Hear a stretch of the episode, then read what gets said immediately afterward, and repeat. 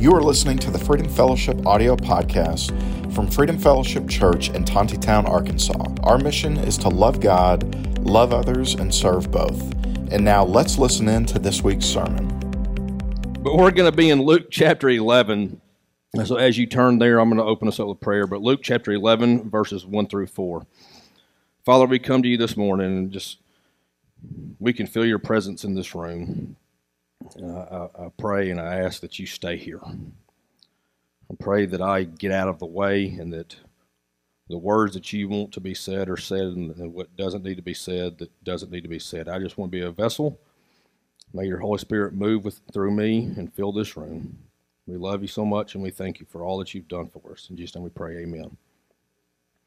So, Luke chapter 11, 1 through 4. So, the title of this Teach Us to Pray, Part 1. Justin is going to pick up from verse 5, where he kind of shows us how to pray.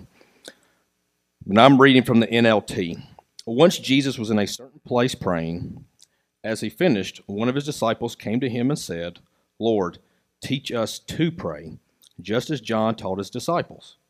Jesus said, This is how you should pray Father, may your name be kept holy, may your kingdom come soon. Give us each day the food we need, and forgive us our sins as we forgive those who sin against us. And don't let us yield to temptation. So Matthew reads a little bit different.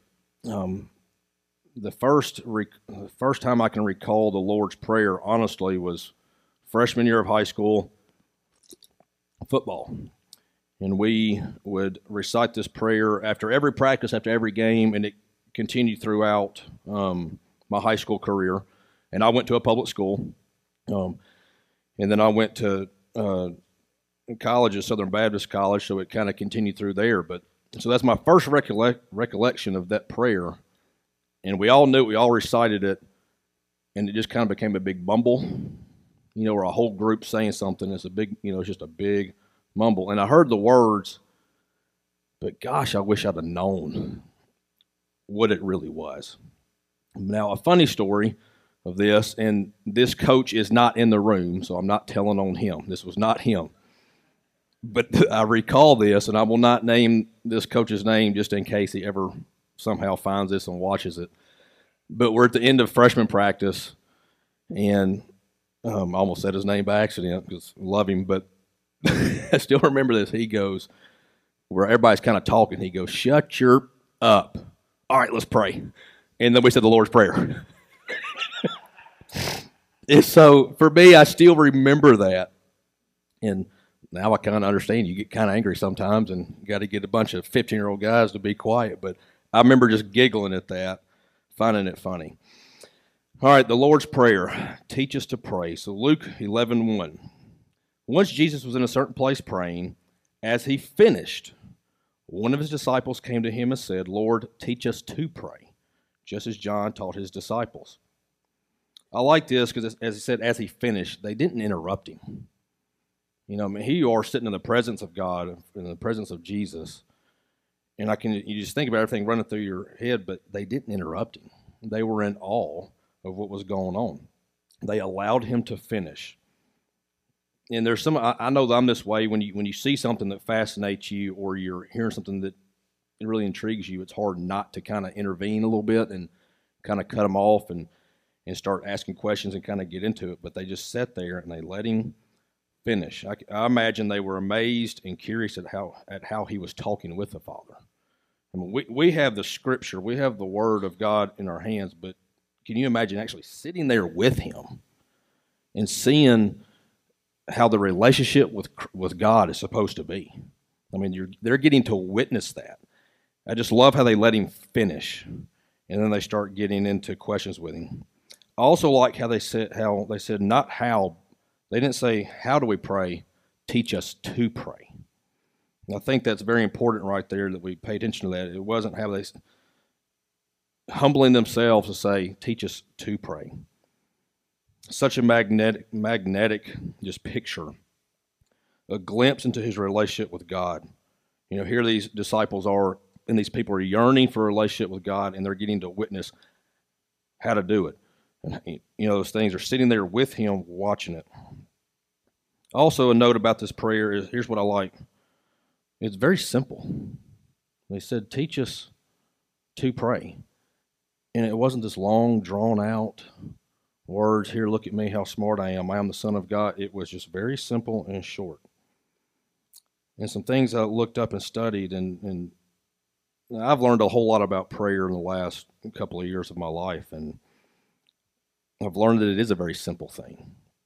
I used to complicate it. I used to try to not show God how smart I was, but just when you don't really know what you're doing, you kind of overcompensate, you know. And so you try, you try and you try instead of just sitting and being in His presence. Who feels like they have a good prayer life? Who feels like it's? Mm, I mean, I'm both sometimes, you know. Has anybody mastered it? Has anybody figured it all out? Exactly. And that's what I like. It's such a simple thing, but it's not mastered by anyone. We can continue to grow. And I'm sitting there thinking, uh, looking at the relationship with his disciples, and they're seeing Jesus with his relationship with the Father. What is the key to any relationship? Communication. If you don't communicate, you don't grow. Such a simple prayer right here simple as can be, if we don't communicate with the Father, we're not going to grow. And if we don't grow, what are we? We're lukewarm. And he says it's better to be opposite of that. He'd rather be hot or cold, not lukewarm. Communication is key. Verse 2. I'm sorry, I'm very dry mouth this morning. Luke 11, 2. Jesus said, This is how you should pray Father, may your name be kept holy May your kingdom come soon. How many times have we gone into prayer, going to the Father when it's all about us? A bunch. Especially if you're going through a crisis or some kind of trauma, like it is about you. Here he's telling us it's about you, God. So we acknowledge the Father. It's all about Him. Your name be kept holy. You are here. Matthew 6 9 reads, Father in heaven separate from your earthly father. I am very blessed with a wonderful dad, but it is separate. He is the king, he is separate. We have to acknowledge that. Holy means set apart. May your name be kept holy. That kind of hits a little bit because how many times we hear people say, "Oh my God," you know, here say don't use it in vain, but it hits a little. To me, it's a little different when we're talking about it, it is the holiest of holies. It is the holy name. And I mean, I've said it. I've been wrong. You know, um, I feel kind of, you know, like how dare me to, to, I mean, he is holy. His name is there, and I've tried to bring it down to me. Your kingdom, may your kingdom come soon. Okay, this stepped on my toes a whole lot. Your will, not mine. Not what I want, if if your toes aren't stepped on, maybe I'm the only one that's selfish and wants things done my way. I don't think I'm the only one that way. But to approach the Father and say, May your kingdom come. May your will be done. Not what I want. I'll tell you, this smashed me in the toes, it punched me in the throat, slapped me in the back of the head. Because I think we've all been there where we've begged and we've begged for something to go the way that we want it to, where we want things. It's hard to imagine outside, like, how can something else be better than this? I think a lot of us have been there. How can we step over here and it be better? Because we can't see it. We don't have faith. We don't trust it. But it's not what I want. We have to go to the Father in prayer and say, Help my mind and my heart to align with your will. Not what I think I want it to be, not what I see it where it should be. Because a lot of times, you know, I'm smarter than he is. You know, and I, I think I know more. Help my mind and my heart to align with your will. Verses 1 and 2 focus on the Father, acknowledging Him. Verses 3 and 4, I don't want to say the focus shifts to us, but He's telling us we acknowledge Him, we acknowledge the Father, and then we can get into talking to Him. Today. So Luke 11 3 says, Give us each day the food we need. Matthew 6:11 says, "Give us today our daily bread." today, not tomorrow, not yesterday, today. Take care of me today. Philippians 4 6 through 7. Don't worry about anything, but in everything, through prayer and petition with thanksgiving, present your request to God. And the peace of God, which surpasses all understanding, will guard your hearts and minds in Christ Jesus. Don't worry about tomorrow. I am the world's worst, and I've admitted that up here before. I'm a worrier. It's kind of who I am, and it's something I have to lay at God's feet every day. And some days I don't want to. I don't want to lay it at His feet because it's easier to worry sometimes because I have some trust issues with Him. Matthew 6 25, 34. If you will turn there. And this is kind of long, but I think it's so important. And here we are. If you're so Matthew earlier, Matthew six is the Lord's Prayer. And then in Matthew six twenty five, I think it's great how he keeps going into things. And here's what he tells us, verse twenty five. Therefore I tell you, don't worry about your life, what you will eat or what you will drink, or about your body, what you will wear. Isn't life more than food and the body more than clothing? Consider the birds of the sky. They don't sow or reap or gather into barns, yet our heavenly Father feeds them. Aren't you worth more than they? Can any of you add one moment to his life spanned by worrying? Anybody figure that out yet? Somebody said, yeah. and why do you worry about clothes? Observe how the wildflowers of the field grow. They don't labor or spin thread. Yet I tell you that not even Solomon in all his splendor was adorned like one of these. If that's how God clothes the grass of the field, which is here today and thrown into the furnace tomorrow, won't he do much more for you? You of little faith. So don't worry, saying, What will we eat, or what will we drink, or what will we wear? For the Gentiles eagerly seek all these things, and your heavenly Father knows that you need them. But seek first the kingdom of God and his righteousness, and all these things will be provided for you. Therefore, don't worry about tomorrow, because tomorrow will worry about itself. Each day has enough trouble of its own. So there he is, right there, Jesus commanding us not to worry. Now, it doesn't say that we don't sit still and just I heard Tony Evans talk about this verse and how a bird, the bird doesn't sit there with its mouth open, waiting for God just to drop a worm out. You know, that's kind of a whole other sermon in itself. So we still do, and we still go about our business. But verse 33 seek first the kingdom of God. That's what we have to do first. Seek first the kingdom of God and his righteousness, and all these things will be provided for you. Moving on to uh, Luke 11 4 forgiveness and temptation. Luke 11, 4. And forgive us our sins as we forgive those who sin against us. And don't let us yield to temptation. It also says, and keep us from being tested. So I kind of broke this down into two different parts, broke it down into forgiveness and then temptation. Forgiveness is a very tough thing. We beg God for it, but it's it's very hard to give it. It's very hard to give it out. And yet I wrong the Lord every day. I sin every day. I lie. I worry. I try to keep control. And every day He keeps forgiving me and He keeps forgiving me. So He's commanding us that we must forgive as He forgives. 1 John 1 9 says, if we confess our sins, he is faithful and righteous to forgive us our sins and to cleanse us from all unrighteousness. Ephesians 4:32 says, "Instead, be kind to each other, tender-hearted, forgiving one another, just as God through Christ has forgiven you." A note that I wrote down was, you know, as you pray, as you get, Holy Spirit, reveal my sin to my, like reveal my sin to myself. Show me where I'm wrong. Show me where I'm failing, so I can bring it to you and lay it at your feet. Holy Spirit, please step in. Please fill me and step in and show me what I'm supposed to do. Temptation.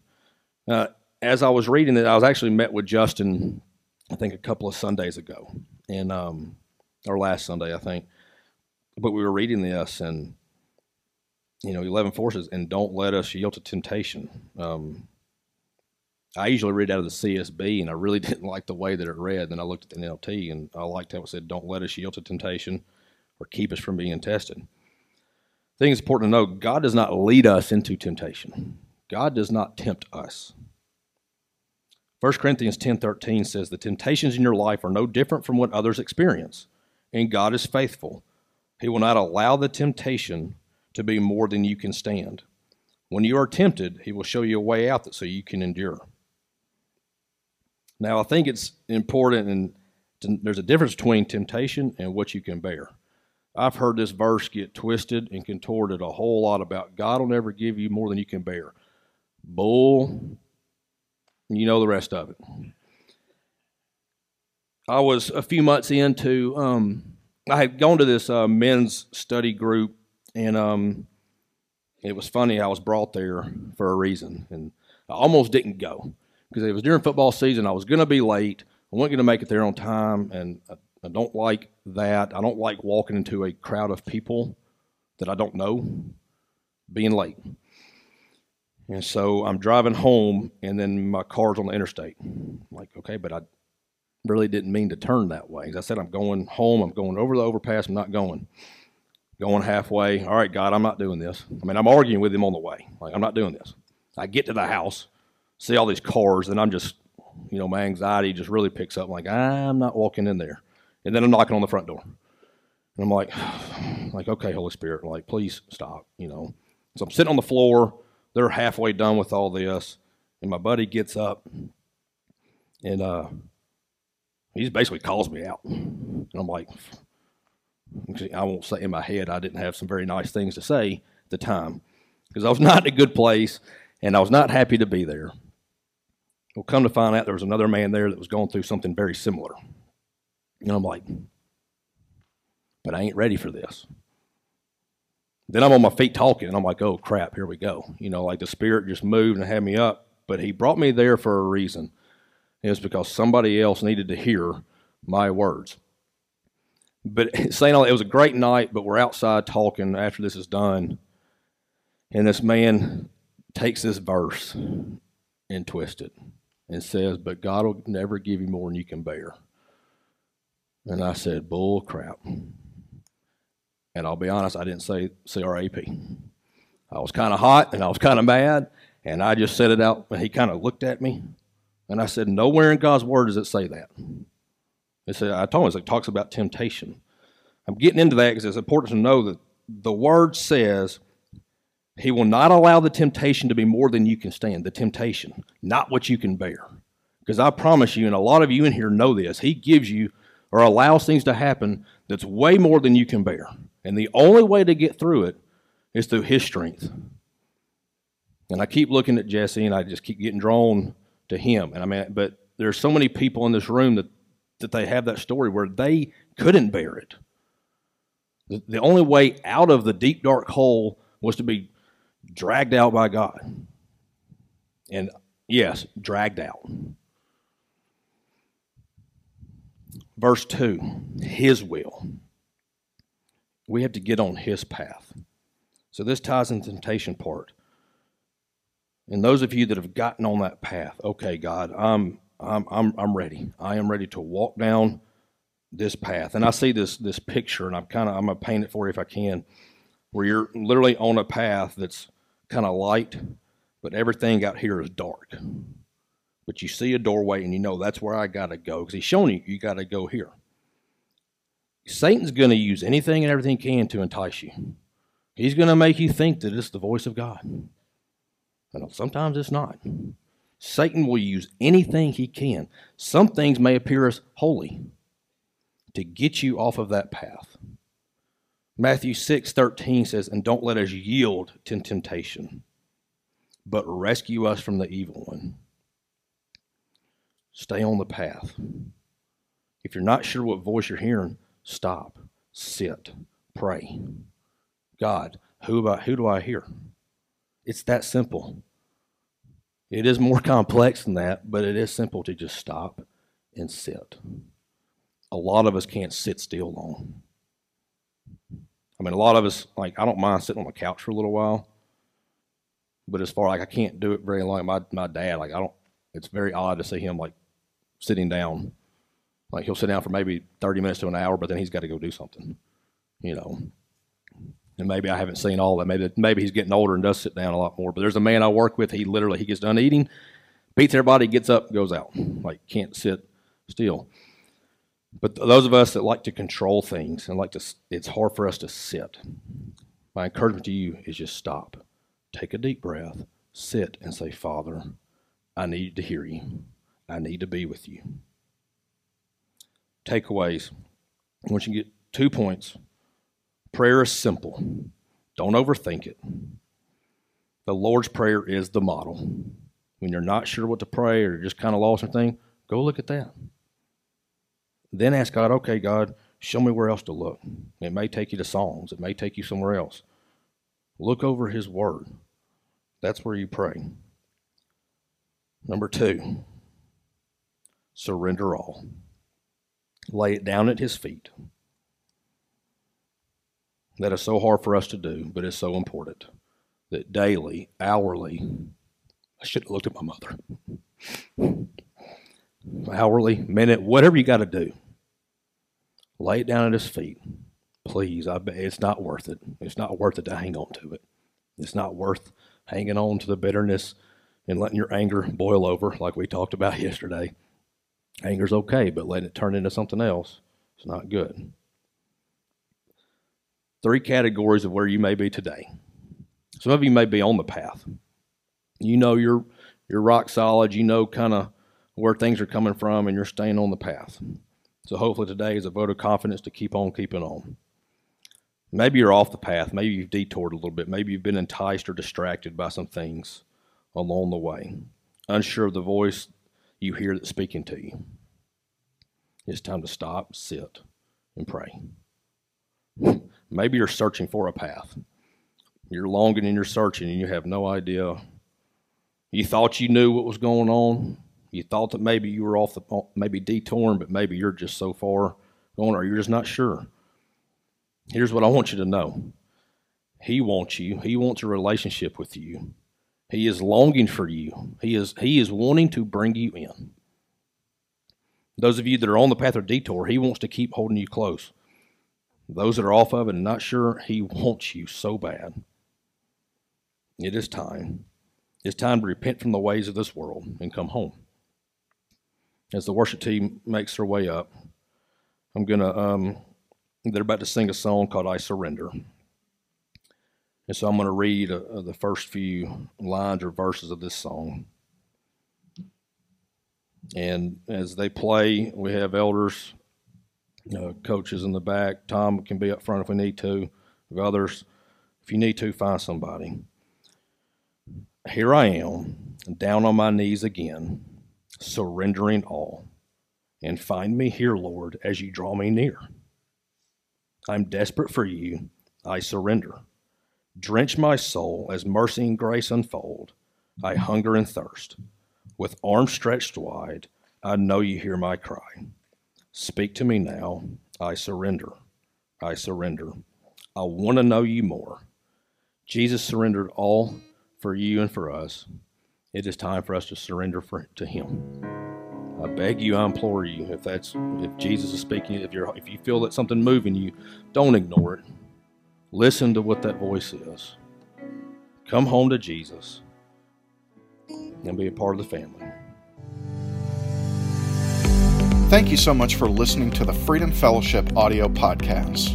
We are located at 990 West Henry de Tonti Boulevard in Tontitown, Arkansas. You can check us out on the web at freedomfellowship.com or you can find us on social media by searching Freedom Fellowship NWA. We hope you have a great week and that you live out the mission of the church, which is to love God, love others, and serve both.